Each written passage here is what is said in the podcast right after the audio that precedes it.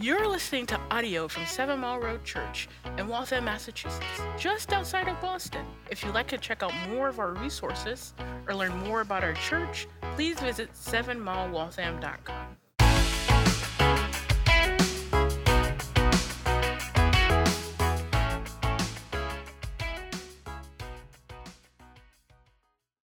Well, after nearly 40 years as a doctor of internal medicine, Dr. Ron Nato knew that something was wrong. His blood work came back with sky high numbers. And he's a doctor, and so he, he knew what those numbers meant, but he also wanted to get confirmation for what he already knew. He knew, just by looking at the results, that he had stage four pancreatic cancer. That's not a good one. Not that any cancers are good, but that's not the one you want to get. It's very deadly, very, um, very painful. And so the first oncologist he went to refused to acknowledge the results that showed these unmistakable signs of advanced cancer. He, he knew it, but he, he just didn't want to say the words. He couldn't bring himself to deliver the hard news. So he went to a second doctor. And this doctor uh, was, a, was a specialist as well, and he did a biopsy. And later, outside of the room, Dr. Ron Nato, who's now the patient, is, is hearing this doctor talk with a medical student about how, how big the, the, the tumor was and how aggressive it was. And uh, the only problem is that the door was open, and Dr. Nato could hear them having this conversation, uh, discussing his case without uh, having been told face to face what was going on. And the botched delivery of this grim diagnosis left Dr. Nato determined to use what little time he had left to share one final lesson with future physicians. And this was this, so with the little bit of time left, he said, I, I have one final lesson I want to teach students, and it's this be careful how you tell patients that they're dying. He was saying, of, of all the things I, I want to do with this little bit of time I have left, I want to train doctors how to deliver hard news. And I get it, it is uncomfortable. No one wants to be in that position. I mean, just sharing bad news of any kind is difficult, let alone having to look another human in the face and say, You're going to die. But it's important for people to know the truth about their diagnosis. It's important to really come face to face with that reality because it enables them to process it and enables them to make informed decisions about uh, treatment options. It, it enables them to say goodbye. And I think we would all agree that a doctor who refuses to acknowledge and straightforwardly reveal a terminal diagnosis is unworthy of trust. Though it's heartbreaking and obviously very difficult news to deliver. On the other side of it, no one can afford to live in ignorance of that truth. It's heartbreaking and difficult to deliver. And yet, the, patient, the doctor who genuinely cares for their patient will find a way to deliver this hard news. Well, this morning we're continuing in our series through the book of Ecclesiastes. And it's like the preacher is stepping into the room to deliver really bad news. And like a good doctor, he doesn't hide from the truth, he doesn't shrink back from it, he doesn't cover it up in technical jargon. He sits next to us and tells us some hard realities, some difficult truths. And so, as we bring chapter 7 to a close, we're going to see three movements, three pieces of really bad news. In verses 15 to 18, we're going to see that because of sin, life is unpredictable. Life is unpredictable. If you've been paying attention, if you've been looking around, you've probably thought these words Why do good things happen to bad people, and why do bad things happen to good people? It seems like a reversal of the way things should be. Life is painful, and there are no guarantees. Second, in verses 19 to 24, we're going to see that because of sin, wisdom is unattainable. Wisdom is unattainable. It's a valuable asset to attain, and yet because of sin, we are often hypocritical, blinded to our own inabilities, and ultimately, full comprehension of wisdom is just beyond our grasp. And third and finally, in verses 25 to 29, we're going to see that because of sin, failure is unavoidable. We don't get better on our own. Thousands of years of humans trying hasn't gotten any better. We are both held captive by sin and captivated by sin. It is both something that enslaves us, and at the same time, it's something that allures us. And because of that, failure is unavoidable. As Douglas Sean O'Donnell writes, Ecclesiastes was written to depress you. It was written to depress you into dependence on our joyous God and his blessed will for our life. See, before we can grasp the good news of the hope of the gospel, we need to hear the bad news, this depressing news concerning the cancer of sin and its metastatic spread into our lives. In other words, if you're going to really grab hold of the gospel as your only hope and trust, you, you have got to be thoroughly convinced of your need. See, it's not enough just to know, hey, that's there's some good theoretical news out there. At some point you have to say, that's my only hope. So let's lean into the diagnosis this morning. Start together in verse 15 to see that life is unpredictable. Verse 15 In my vain life, I have seen everything. Now, it's important. We've been several weeks, I think this is week eight now, into the book of Ecclesiastes to remind ourselves of what the preacher is going for in this book.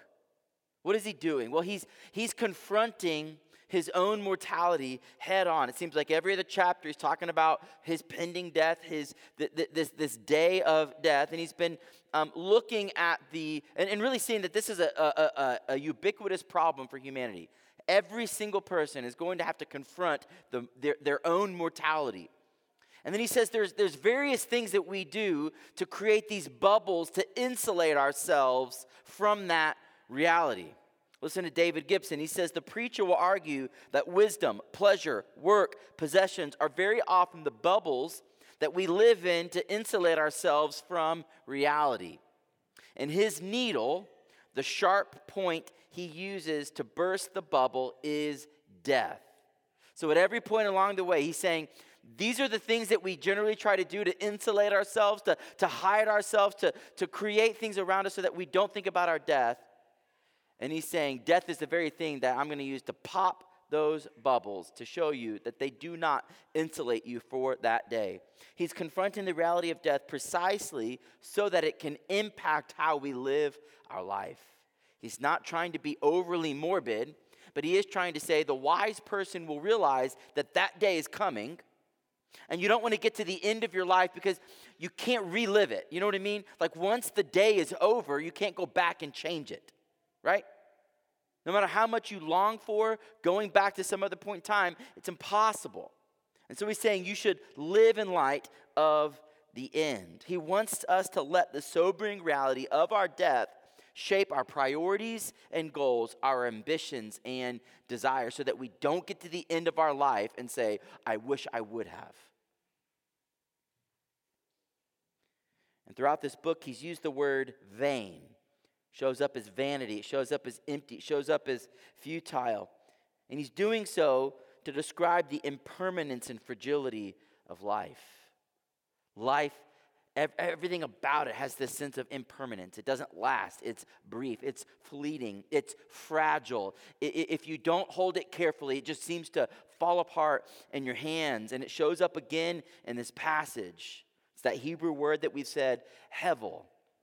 It means empty, brief, fleeting, fragile. He's not saying life is pointless. Rather, he's saying life is brief, so live on point. It's a big difference. He says, In our foolishness, what we tend to do is to fill what little time we have with things that are void of lasting significance.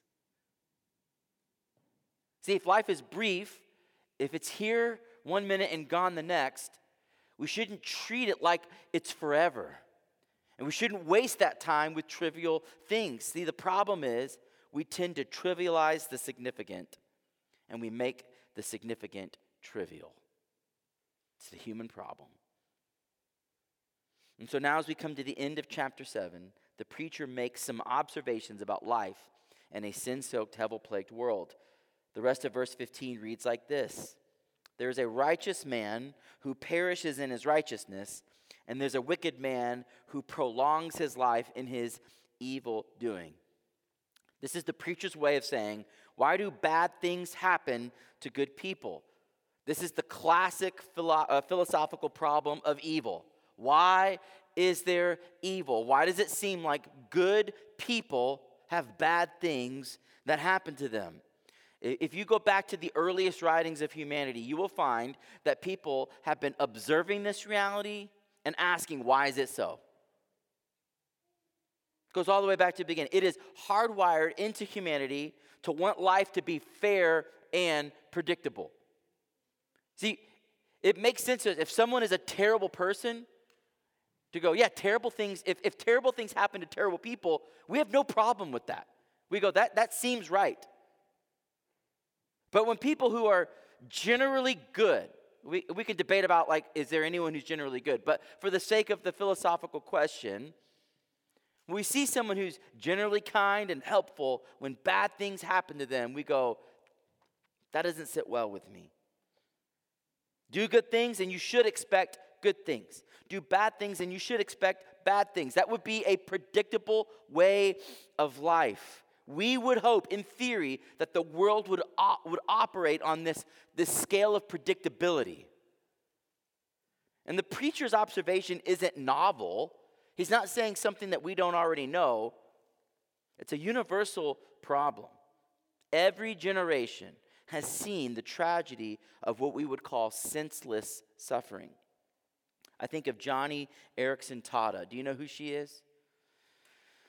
She's a prolific author and uh, she's well equipped to talk about senseless suffering. You see, up until the for 17 years she lived a very active life of enjoying riding horses and hiking and tennis and swimming her, her father was a, a, an olympic athlete so just like being mobile and athletic and out out in the, uh, the, the outdoors and it was just a part of her family's life and then on July 30th, 1967, she dove into the Chesapeake Bay and misjudged the shallowness of the water. And the dive caused a fracture between the fourth and fifth cervical uh, vertebrae, and she became paralyzed from the shoulders down. Imagine that at 17. You have your whole life ahead of you.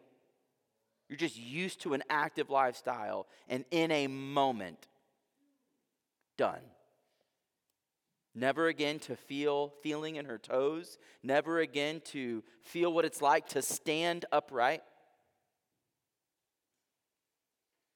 And she has famously written about her struggle with depression and thoughts of suicide. She's talked openly about anger and doubts about why would God allow her to suffer in this way. She's asked the very personal question, did she do something to deserve this? Was this some sort of cosmic retribution?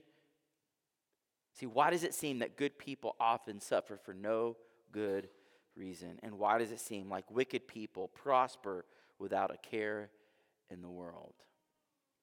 Now, let me say up front this, this isn't a sermon where we have the time to delve deep into the problem of evil and human suffering.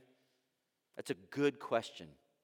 And we've covered that in a lot more detail in some recent sermons. I think of part three of our Genesis study as we were looking at the life of Joseph. I think about our series in First Peter when we got to chapter 4, a sermon called The Crucible of Suffering.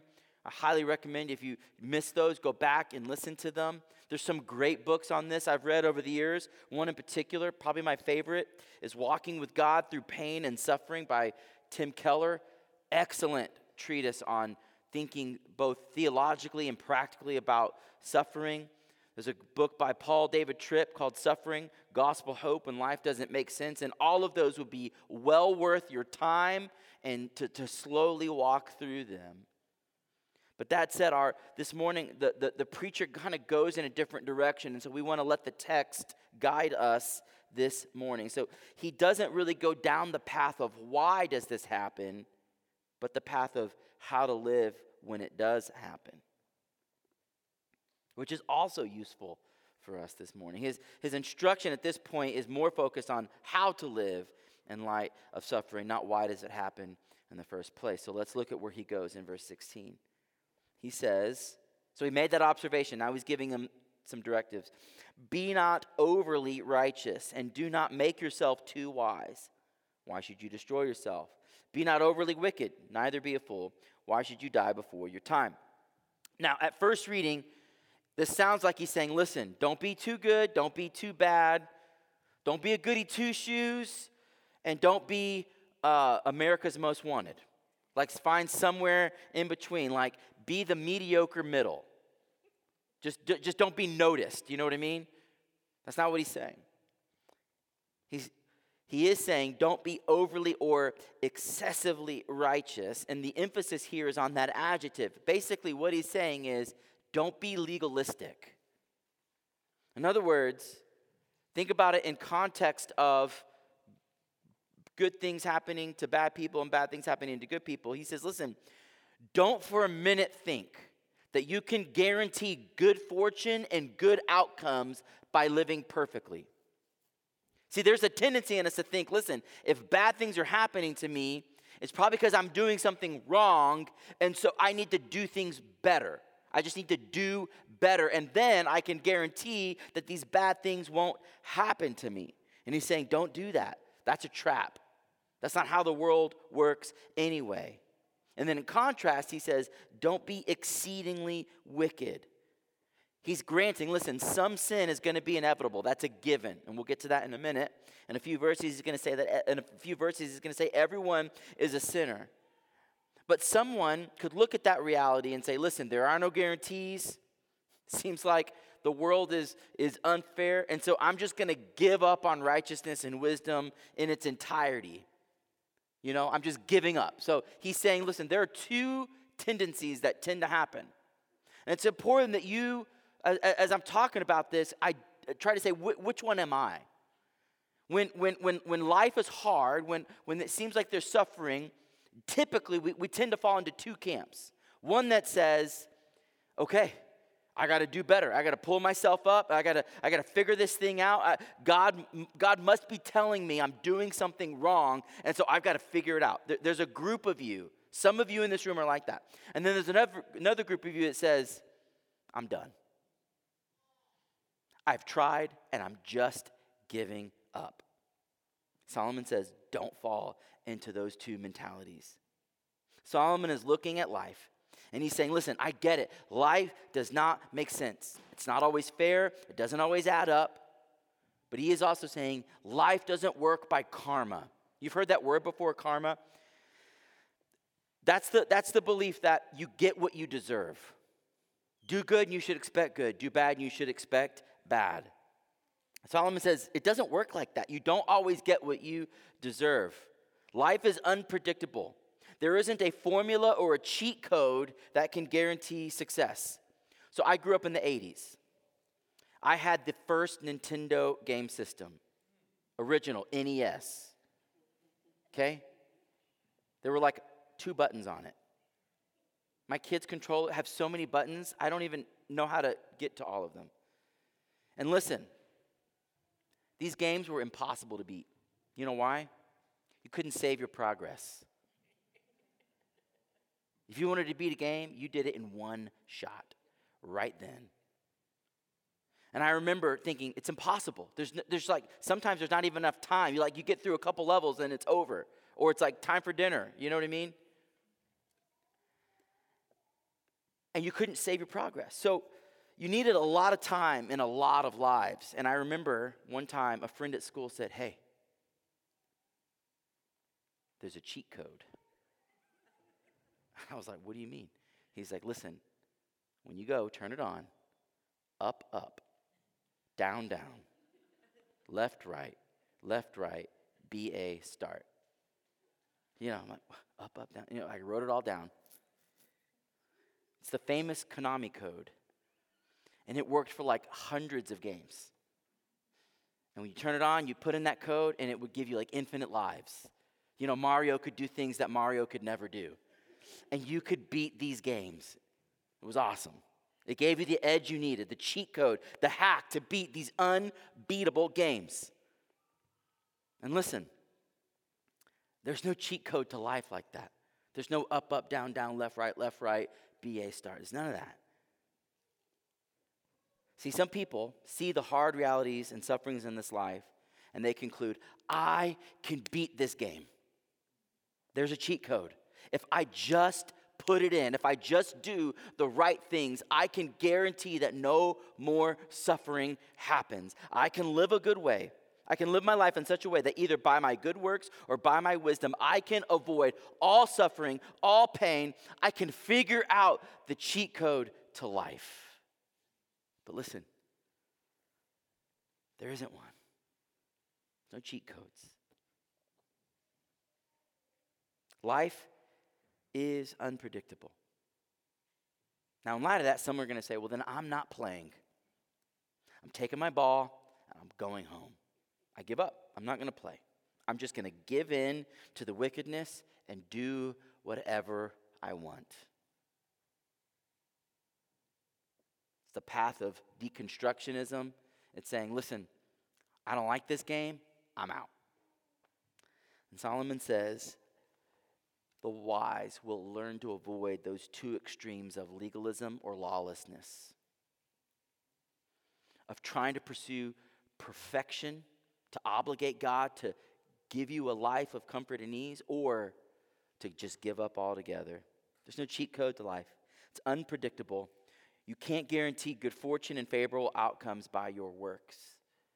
See, on one hand, legalism is a uh, it, it's an extreme that's motivated by selfishness and pride.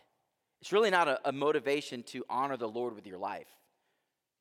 It's really saying, I don't like what's happening. I don't want bad things to happen to me. And so I'm going to let that drive the things I do. That's not a heart looking at the Lord, that's a heart looking at yourself.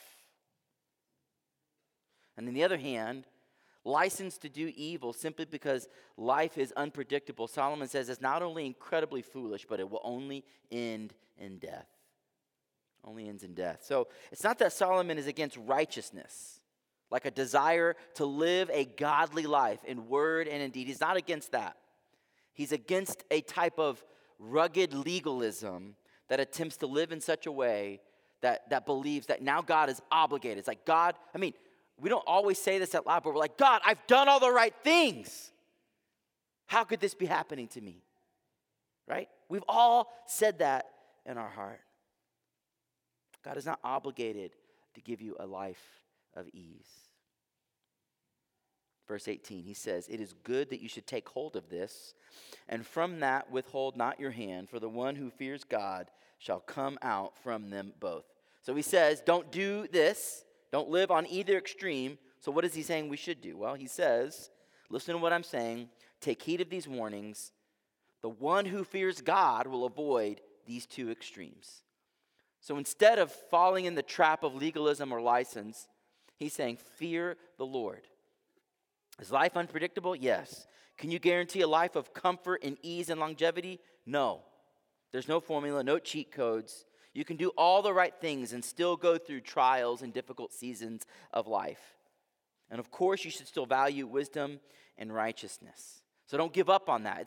This, is the same guy, Solomon, who wrote this. Same guy who says in Proverbs 3 My son, do not forget my teaching, but let your heart keep my commandments. For length of days and years of life and peace they will add to you. So you might be saying, Hold on now.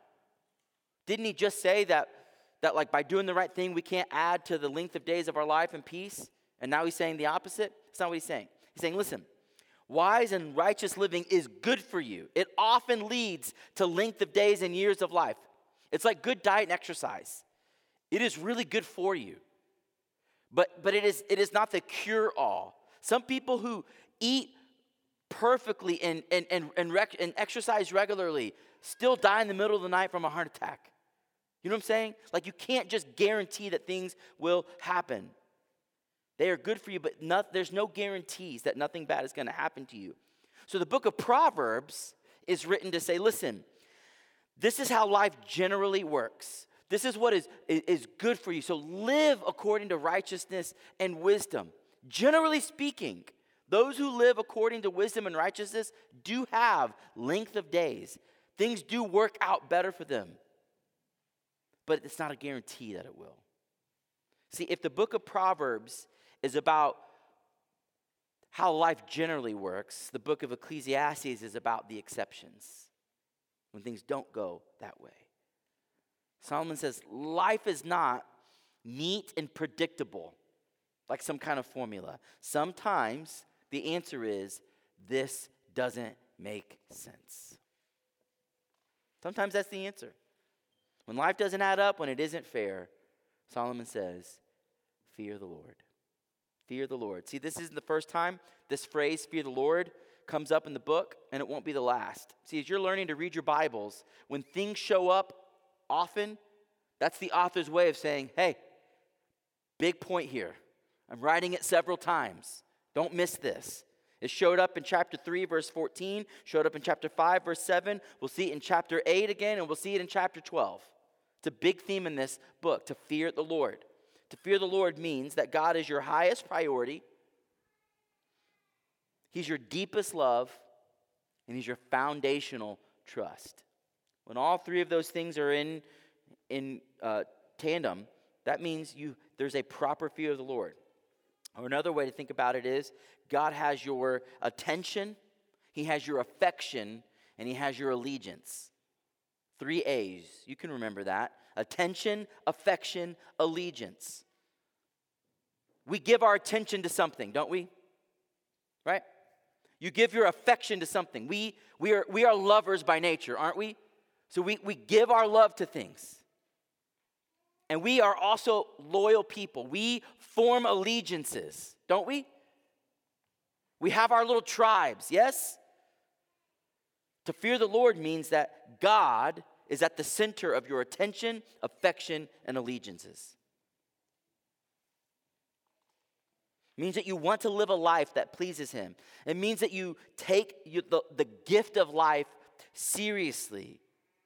And see, when I have a proper fear of the Lord, I recognize His holiness. I recognize His perfection. I recognize the fact that I can't game the system by doing good deeds and, and put God in this obligatory position where He now, as the God of the universe, is bowing to me and saying, Well, I have to give them these things. Right? At the same time, I also realize that giving up trying to live a life that honors him is just abject foolishness. You see how the fear of the Lord keeps us from those two extremes. See, if I fear the Lord, I won't give up and just turn to a life of wickedness and evil because I fear the right judgment that would come. At the same time, if I fear the Lord, I recognize He is holy, He is wise, He is sovereign. I trust Him. To fear the Lord puts you in that position in the middle that says, I'm going to honor him with my life and I'm going to trust him. Life doesn't make sense, it doesn't always add up. So instead of trying to beat the system or giving up, Solomon says, Fear the Lord. In Luke chapter 13, Jesus says as much. It's one of my favorite passages in the Bible.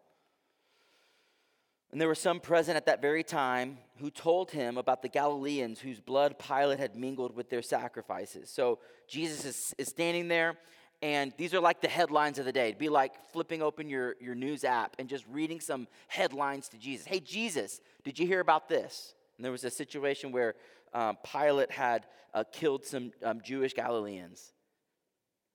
So they tell him about it, and Jesus answered them Do you think that these Galileans were worse sinners than all the other Galileans because they suffered in this way? No, I tell you, but unless you repent, you will all likewise perish. Or those 18. So now Jesus says, I heard some headlines too.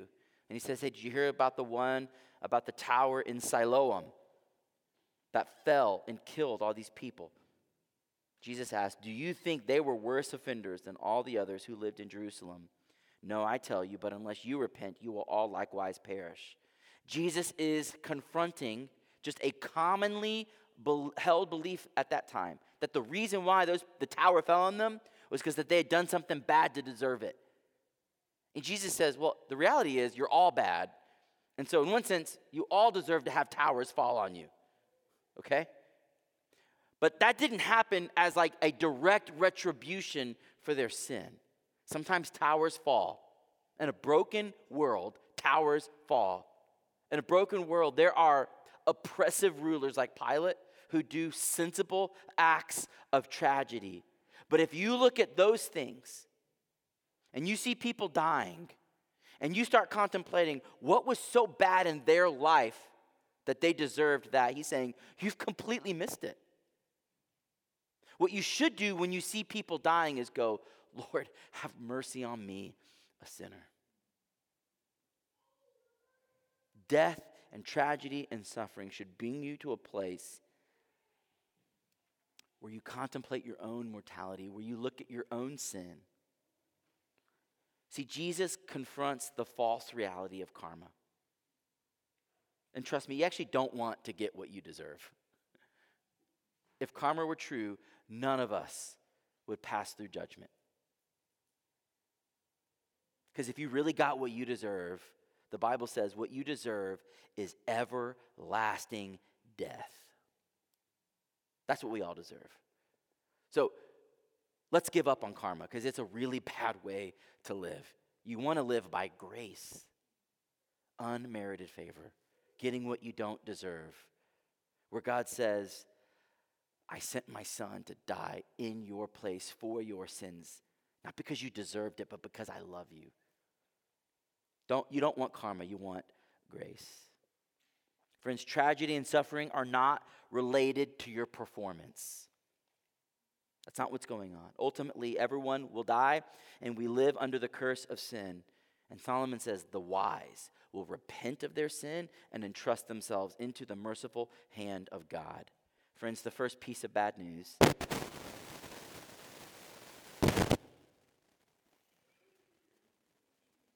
Sounds like I did that for dramatic effect. I promise you, I didn't. Because of sin, life is unpredictable. So instead of giving up or frantically trying to live your life in such a way that you mitigate out all suffering through legalism, Solomon says, Fear the Lord, trust Him, receive all that He gives you, both the good and the bad, with gratitude. Now look with me at verse 19 to see that because of sin, wisdom is unattainable. Solomon says, Wisdom gives strength to the, man, to the wise man more than 10 rulers who are in a city. As Solomon moves into this new section about wisdom, uh, it's important to recognize that for Solomon, wisdom is like a big deal. He's the guy who wrote much of the book of Proverbs, all these short talks and different proverbial wisdom. When God came to him in his youth and said, I'll give you whatever you want, what did Solomon ask for? Wisdom. It's a major theme in his life. The word wisdom or wise shows up 53 times throughout the book of Ecclesiastes. So every four to five verses, Solomon is saying, This is what wisdom is. This is what wisdom is. Every hundred words or so, he talks about wisdom, which is like every other sentence. Wisdom is a big deal. And here he says it's valuable and it gives strength to the wise man more than 10 rulers in a city. What he's saying is, you know, you have these like counselors who get together to help govern a city. And uh, with 10 counselors, what do you get? 10 experiences, 10 gift mixes. You've got different strengths. Where you might be weak, this other person might be strong. Where you may not know how to do this one thing, this person does. So, a council of 10 rulers collectively should have a lot of shared wisdom, right? That's the idea. But a truly wise person, Solomon says, is, like having that plurality of voices and collective wisdom. So far, so good. Verse 20. Surely there is not a righteous man on earth who does good and never sins. So he's like, wisdom is so awesome. Yeah, but there's sin. As you would expect, the good news is quickly followed by bad news. And if that shocks you, you haven't been paying attention. That's, that's Solomon's MO. So far, much in this book, the preacher has looked at the curse of death and the plague of Hevel. And now he says, listen, you know what's caused all of that? Sin. This is the universal diagnosis. The preacher is willing to say, without equivocation or without hesitation, that there is no one who is righteous. No, not one. No one gets a passing grade. And just before you think, man, maybe Solomon is alone in this conviction, this is all over the Bible. Let me give you two examples. Psalm 143, verse 2 For no one living is righteous before you.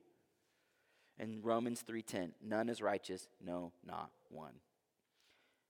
See, before the wise should think too much of their wisdom, Solomon says, even the wisest of people are still plagued by sin. They're still sinners. Even the godly are actually ungodly. Even the righteous act unrighteous. Even the wise people traffic in forms of foolishness. And to make his point, he gives us an example. He says, Don't take to heart all the things people say, lest you hear your servant cursing you. Your heart knows that many times you yourself have cursed others. So, to prove his point, he says, Listen, you know how you don't like it when people talk about you behind your back?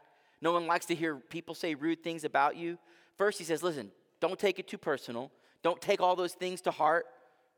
And that's great advice that we should all do well to learn that just because someone says something doesn't mean uh, it, it, it needs a response.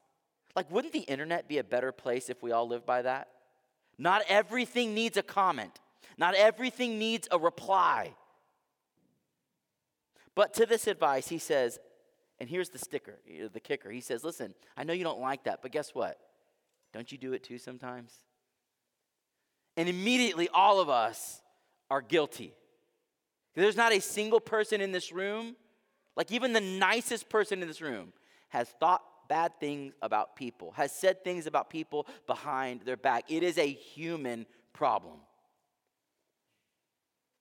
So, to prove his point that everyone is sinners, he says, I know something every single person in this room has done. So before we get on the throne of our high righteousness, before we consider all the rude things that people have said about us in the past, he says, You know that you yourself have done the same thing. And it proves his point. Douglas Sean O'Donnell writes, Our tongue is only the tip of the iniquity iceberg. I love that. You want to talk about human sin? He says, Just look at your tongue. Look at what your tongue does, the things we say. The proof that all human beings are inescapably flawed is right between our teeth. Friends, wisdom's a good thing. We should seek it out. At the same time, because of sin, wisdom will only get you so far because we are often hypocritical. And not only that, Solomon's going to tell us that we are limited in our ability to fully grasp wisdom. Look what he says in verse 23 All this I've tested by wisdom I said, I will be wise, but it was far from me. That which has been is far off, and deep, very deep, who can find it out? So, after saying that wisdom is valuable and how everyone is fatally flawed by sin, he brings his point to a conclusion. He says, As hard as I've tried to lean into wisdom as a remedy and solution for sin, it was far from me. It was far from me. He says, I, I wanted to be wise. I wanted to figure out how to live this like perfect life, but it was far from me. I tried to overcome sin by being wise, but it was unattainable. And when he says like that thing about um, uh, that which has been is far off, it's his way of saying, listen, even if you try to learn from the past and make the necessary corrections, trying to learn and attain full wisdom is impossible. In other words, he's saying you can't do an autopsy on the past and figure out exactly what went wrong and come out with the answers necessary to overcome sin and live in a perfectly righteous way. If the past is inscrutable and far too deep for searching, then how successful can you or I be in fully understanding the present? He's saying, listen, think of it by comparison. If the past, which is knowable because it's happened, if our ability to understand it only goes surface deep, then how are we going to understand what's going on right in front of us or even in the future? He's saying the wisdom needed to fully understand life is deep, very deep. To put it in perspective, it's like the Marianas Trench. You know about this thing? You could fit the tallest mountain in the world in the Marianas Trench, and there would still be thousands of feet of, of water. It's so deep, we don't even know what's down there. Solomon's saying, like the, the true wisdom is that deep. No one can go down there and come out alive. We aren't built for that kind of deep dive. And so the preacher is saying, friends, we're limited and we're broken. Wisdom is good, but our ability to fully know it and to utilize all of that wisdom is limited. We are limited. We're broken by sin, and that brokenness means that we're going to need something else besides wisdom to overcome our sin. The preacher is sitting with us in the exam room. He's being patient, he's being careful, he's telling us the bad news that we don't want to hear. First, he said, because of sin, life is unpredictable. And second, he said, wisdom is unattainable. But there's one more piece of this diagnosis. Because of sin, failure is unavoidable. Verse 25 So I turned my heart to know and to search and seek out wisdom in the scheme of things, and to know the wickedness of folly and the foolishness that is madness. So, as he begins this third section, he reminds us of the method he's tried to, uh, to employ in this book. He's been making thoughtful observations and seeking and searching to understand how the world works. The last section was about how wisdom is limited by sin. This section is about how wickedness and foolishness are maximized by sin. He's looking at the, the, the, the implications of wickedness and sin, and he gives us some more bad news. Verse 26 And I find something more bitter than death the woman whose heart is snares and nets, and whose hands are fetters. He who pleases God escapes her, but the sinner is taken by her. So, in typical uh, uh, form, Solomon not only gives a principle, but he also gives an example. So, a few verses earlier, he gave the principle there's no one righteous. And then he gave the example of how we talk about people behind their back. Remember that? So here he does the same thing. He says, Look, listen, I see that in the world there is foolishness that just cultivates wickedness. And now here's his example. And he gives an example of a woman who desires to snare and entrap men. And if you've ever read the book of Proverbs, uh, he, uh, he talks about the, the forbidden woman or the adulteress. And people have often called her Lady Folly because uh, he also talks about lady wisdom. And he, he you know contrasts them um, throughout the book. Now let me just address something. Is solomon saying all women are temptresses who are looking to entrap and seduce men? No most, most women want nothing to do with you guys just be honest with you okay but solomon is writing this book primarily to young men to help to, to teach them about how to live in a faithful and wise kind of way. And so that's why the example uh, to, to, to, uh, to, young men is, is saying, listen, there are some women who may be doing, who may be trying to snare and entrap you. But you could easily just reverse this to make it applicable to our day. Solomon could have just as easily said, if he was talking to a, a, a room of, of men and women, to say, hey, women, by the way, there are men out there who are trying to seduce you and to offer, uh, uh, uh to, to give you a deceptive offer of delights. The examples in the Bible are meant to be seen for what they are and to be seen for what they meant or what they are pointing to. What he's ultimately saying is listen, sin offers a false picture of delight and fulfillment when in reality it's a trap.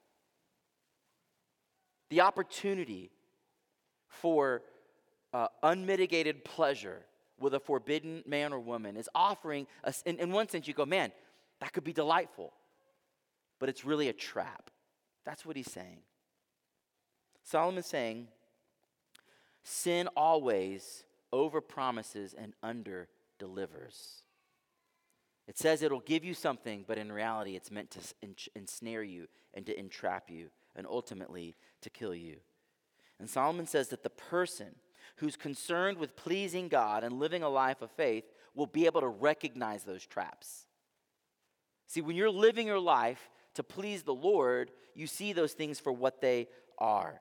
The one who, who doesn't fear the Lord will be entrapped by sin, taken by sin. And this doesn't, he's not only talking about sexual promiscuity as a temptation, there could be other things as well. When we come to these examples in the Bible, yes, we take those examples seriously, but we also ask, well, what are the other traps? What are the other things that, that I might be tempted to delight in? The point is be alert and ready to flee temptation. So, do you struggle with pornography? Well, then flee the unobserved computer. Do you struggle with overindulgence with alcohol? Solomon's saying, be aware of that. Flee situations where you're tempted to drink. Do you struggle with substance abuse? Admit your addiction and talk to someone about getting help. Do you struggle with comparison and coveting? Then, friends, get off social media. Do you struggle with laziness? Solomon's saying, well, get up and do something. Do you struggle with overworking? Then leave your computer at work. Do you see the point? He's saying, think about all the things in your life that easily entrap you, that can offer a temptation of delight and fulfillment, where you might be tempted to put your identity in. Recognize that it's a trap meant to destroy you. Sin always overpromises and always underdelivers. Sin is seeking your destruction. And so Solomon's saying, do something about it practically. And don't miss this. He also gets at the heart posture needed to pursue holy living. Do you know what he, did you hear what he said? He said the one who pleases God will escape it. Do you know how to please God? Hebrews 11:6.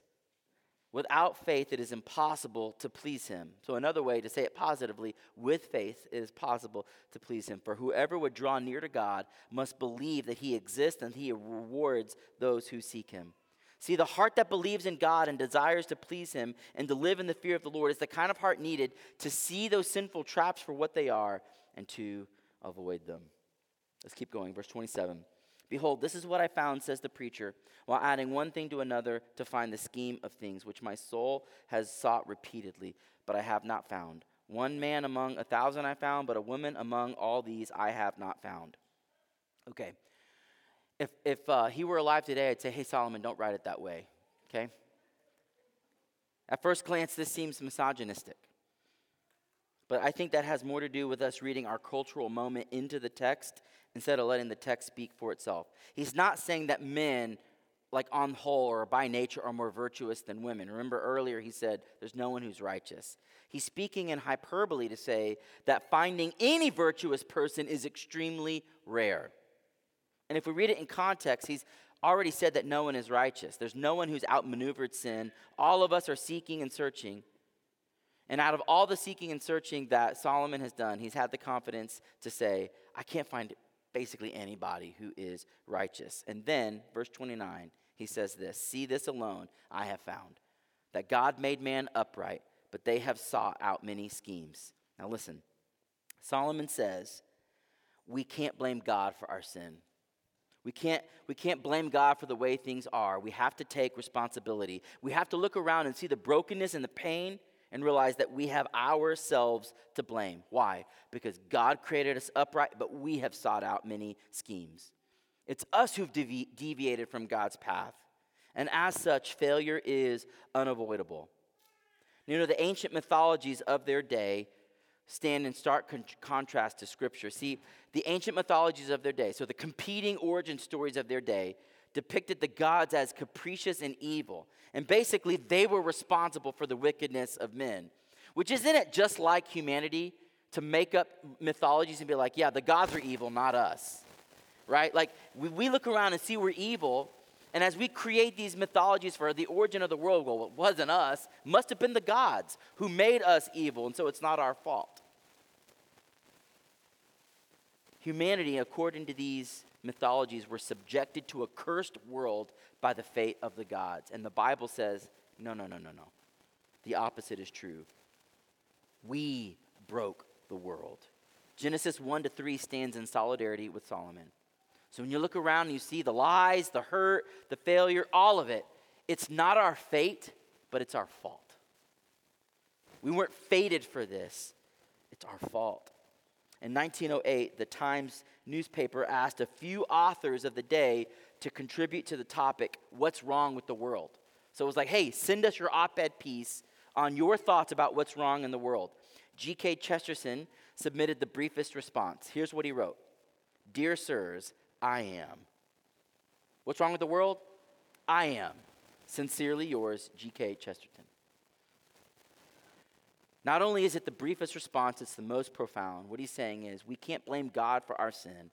The first step to living in a broken, sin soaked world is to admit that I am responsible for the brokenness. Both individually and collectively, we come to a place where we see that our failure in sin is what is wrong with the world. Now, I hope you see the diagnosis clearly. I hope you understand that because of sin, life is unpredictable, life is painful, bad things are going to happen, there's no cheat codes or guarantees. I hope you're seeing clearly now that because of sin, wisdom is unattainable. You can't just be wise and figure out how to live a life void of sin.